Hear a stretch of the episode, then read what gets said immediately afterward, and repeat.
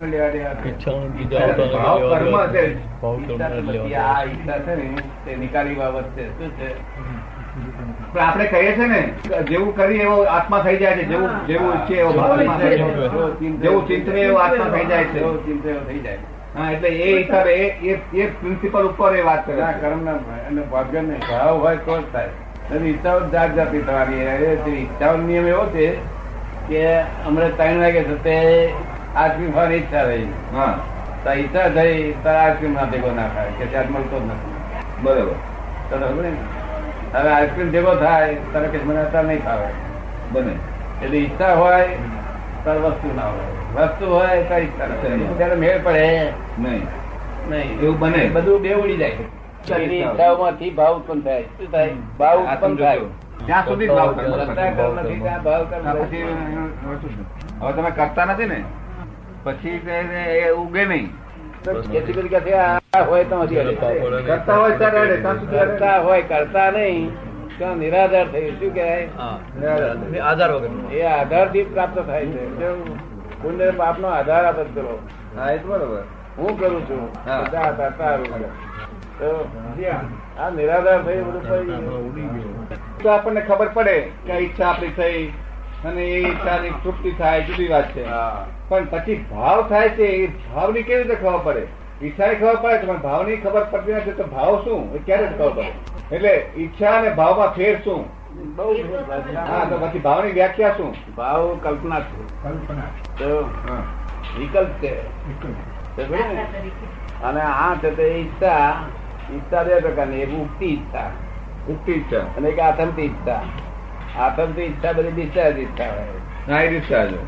ને? અમને કોઈ ઈચ્છા હોય ને અમે નિરીક્ષક કહેવાઈએ. નિરીક્ષક કહેવાઈએ. સમજ ને? કોઈ ઈચ્છા અમને હોય જ નહીં. સંપૂર્ણ નિરીક્ષક કહેવાઈએ. તો તો દોઢ વાગે ને તો આમ તપાસ કરીએ. કે દાદાજી શું ઈચ્છા છે? આમ જોજો કરે છે કે ભૂખ લાગી છે તો શું? ઈચ્છા થાય? જમવાની. એટલે એ ઈચ્છા ડિસ્ચાર્જ ઈચ્છાઓ છે કેવી છે? ડિસ્ચાર્જ છે. અને રાતે અગિયાર વાગે બાર વાગે સુધી ઊંઘવાનું ના ઠેકાણ પડે તો આમ જોજો કરી કે પથારી થઈ જાય ને કઈ. હા. એ બધી દિશા ઈચ્છાઓ છે. દિશા ઈચ્છા અને ચાર ઈચ્છાઓ જે અનનેસેસરી છે ચાર ઈચ્છાઓ અંદર છે જે આ શરીરને આવશ્યક નથી.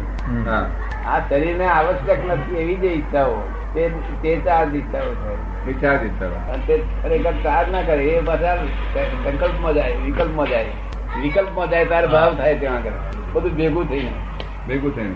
પણ એ જે થાય જ્ઞાન લીધા પહેલા એ એવી એવી જે ઈચ્છા હોય એ ચાર્જ રૂપે હોય પણ જ્ઞાન લીધા પછી એવી ઈચ્છા હોય ચાર ચાર્જ લીધા પછી બેવ ડિસ્ચાર્જ થઈ જાય. પછી બંને ડિસ્ચાર્જ છે ને? ડિસ્ચાર્જ થઈ જાય. કારણ કરતા નહીં. હિસાબ નહીં. નિરાધાર થયું બધું પડી ગયું નિરાધાર. અજ્ઞાની આધાર આપે છે કે આ મેં કર્યું. કે છે. કરતા સારું કે છે. આનું પુણ્ય ફળ મળશે. તારું અને આ મેં કર્યું. તો કે એનું પાપ મળશે. પાપ ફળ. પણ આધાર તે આપ્યો એ માટે મળ્યો. આધાર નથી આપતો તો પડી જાય. બરોબર એટલે નિરાધાર થયું છે આપણે. શું કરીએ છીએ? દાદાજી કર્મ છે તો એમાં કે છે કે ઉદાહરણ દાખલા તરીકે સમજાવો. હા હા. કેટલીક વસ્તુ એવી હોય છે કે આપણા આપણા મનમાં એમ હોય કે આ ખાવું ન જોઈએ. ખાવું ન જોઈએ જ્ઞાનમાં એવું હોય. અને ઈચ્છાઓમાં ખાવું ખાવાની ઈચ્છા થાય. શું થાય. જ્ઞાનમાં એવું હોય કે મારે ખાવું ના જોઈએ આ. લેવું નહીં જોઈએ અથવા તથા વર્તનમાં ઈચ્છા થાય અને ખાય. હા. બરાબર ને? તો જ્ઞાનમાં જે છે જ્ઞાનમાં જે છે. જે છે તેને ફેરવી નાખે આ ઈચ્છા. હા. અને પછી તે એ કલ્પના ફરી જાય પછી. હા ફરી એટલે જ્ઞાન કામ કરી શક્યું નહીં ત્યાં આગળ. બરોબર. જ્ઞાન વચન બળ વાળું નહોતું એટલે કામ કરી શક્યું નહીં.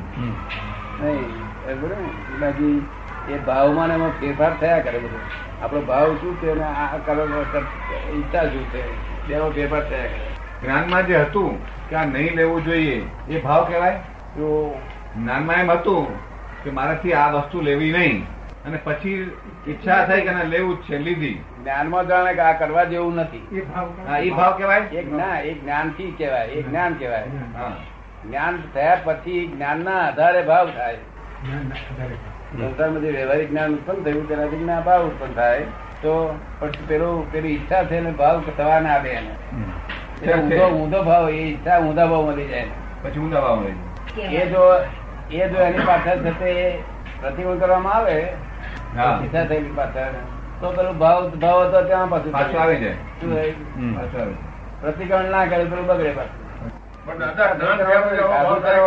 પસ્તાવો ના કર્યો જવાબદારી આવી લીધા પછી પણ આ પ્રશ્ન ઊભો રહે જ્ઞાન ના લેવા દેવા નથી. જ્ઞાન પછી હા પછી પણ આ તો જ્ઞાન લેતા પહેલાની વાત.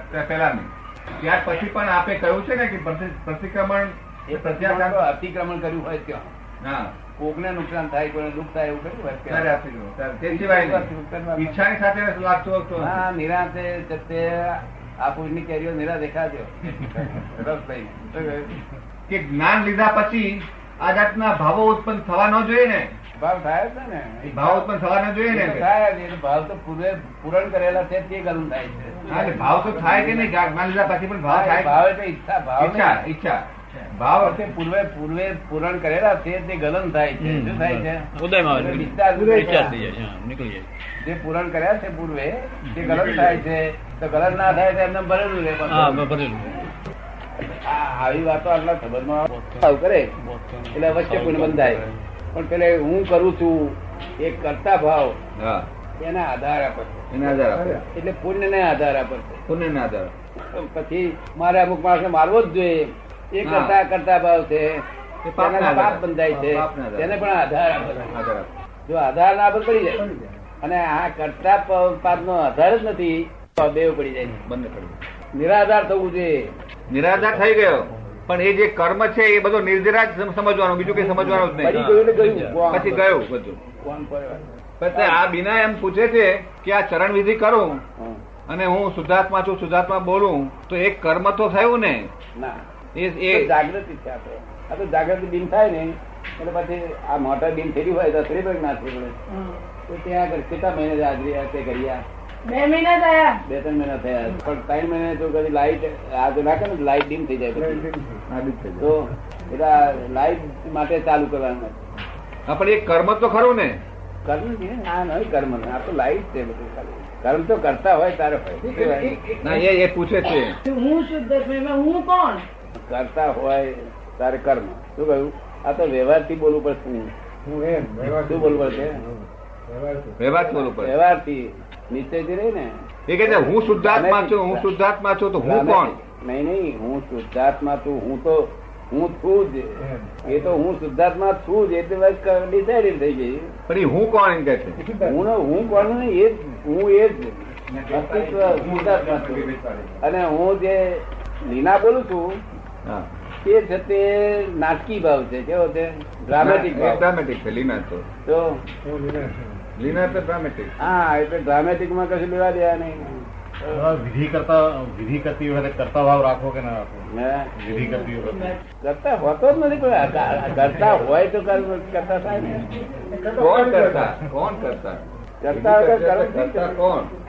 કરતા હોતો જ નથી આ તો વિધિ કોણ કરે છે? ચંદ્રકાંત વિધિ કરે છે. એમ પોતે જાણે છે. એટલે એ કહું છું ને કરતા કોણ?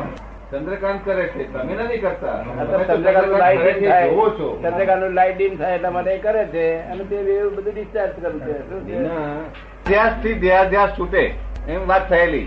તો આ ચરણ વિધિ કરીએ છીએ. તો એ દેહાધ્યાસથી દેહાધ્યાસ છૂટે એમ લાગુ પડે છે? કોણ પૂછે?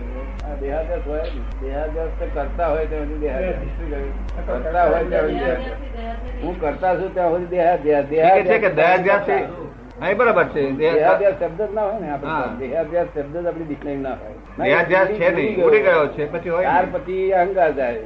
દેહાધ્યાસ દેહાદ્યાસ ગયા પછી અહંકાર જાય મમતા જાય ત્યાર પછી બધું રાગે પડે. પણ એનું કહેવાનું એમ પૂછે છે કે દેહાધ્યાસથી દેહાધ્યાસ જાય એટલે શું હોય કેવી રીતે? દેહાધ્યાસ દેહાધ્યાસ જાય. દેહાદ્યાસી એ બરોબર છે ક્રમિક માર્ગમાં. દેહાદ્યાસી દેહાદ્યાસ જાય. એટલે શું કે નર્મદા નદીમાં આગળ પથ્થર બધા તૂટી પડે. હા બરાબર. પાણીના કોષ લઈને પથરા તૂટી પડે. એ તૂટી પડે તે કે આમ વાંકા ચૂકી નંદા ટૂંકા બધું આમ વાગે એવા હોય બધા. એની અને અણીઓ બણીઓ બધા વાગે એવા હોય. કેવા તૂટી પડે તારે? બરોબર. કઈ ઠામ ઠેકાણા વગરના હોય. હા. એ ત્યાંથી તૂટી પડ્યા ત્યાંથી પાણીના જોરથી આમ કતડાય. તે હોમાવી અથડાય પાછા. હા એ બીજા અથડાય. તો એમ અથડાય. એ અથડાતા અથડાતા એક ભાડભૂજ આવે ભાડભૂજ. ત્યાં ગોળ થઈ જાય. ત્યાં ગોળ થઈ ગયેલા હોય. અથડે અથડીને શાલિગ્રામ થઈ જાય. તેના આપડા લોકો શાલિગ્રામ કે છે. હા શાલિગ્રામ. એટલે જો પથરો વાંકા ચુકાતા વાગે એવા હતા અથડે થડે થડે ગોળ થયા એટલે શાલિગ્રામ તરીકે દર્શન કરવા લોકો લઈ જાય જો પથરા શાલિગ્રામ થાય છે માણસ અથડાતા અથડાતા શું થાય? દેહાદ્યાસી દેહાદ્યાસ થાય. દેહાદ્યાસ એમ કરતા કરતા ગોળ થઈ જાય.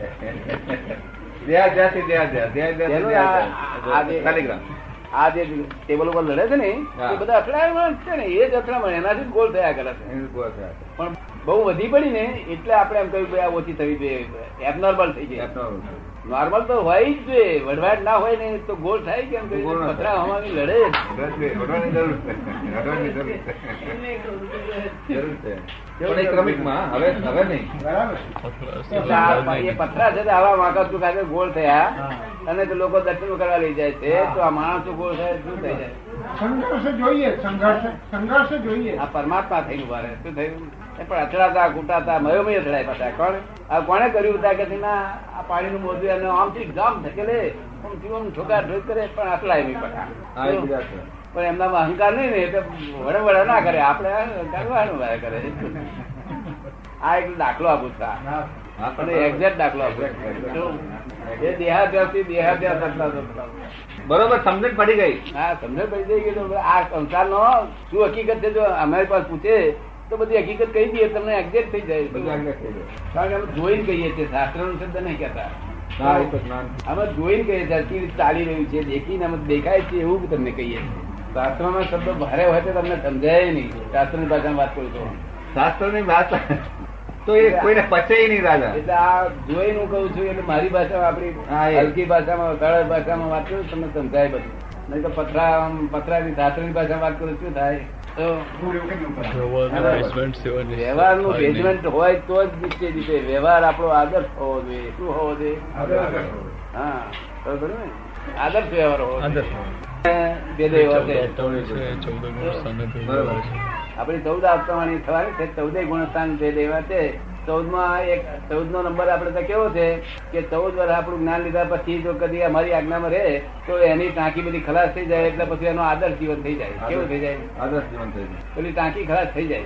કોઈ કોઈ ઓછે થાય પણ વધારે વધારે ચૌદ વર્ષ પછી રામચંદ્ર ચૌદ વર્ષ વનવાસ ગયેલા પછી આ જગત છે ચૌદ રાજલોક છે. ચૌદ છે ચૌદ ગુણસ્થાન છે. એના હિસાબે આપણી ચૌદ આપતો વાળી નીકળે છે. બરોબર. ચૌદ ગુણસ્થાન ભેદે એવી સંપૂર્ણ ચૌદ ગુણસ્થાન. બરોબર. અને આપતા સૂત્ર વાત જ જુદી છે?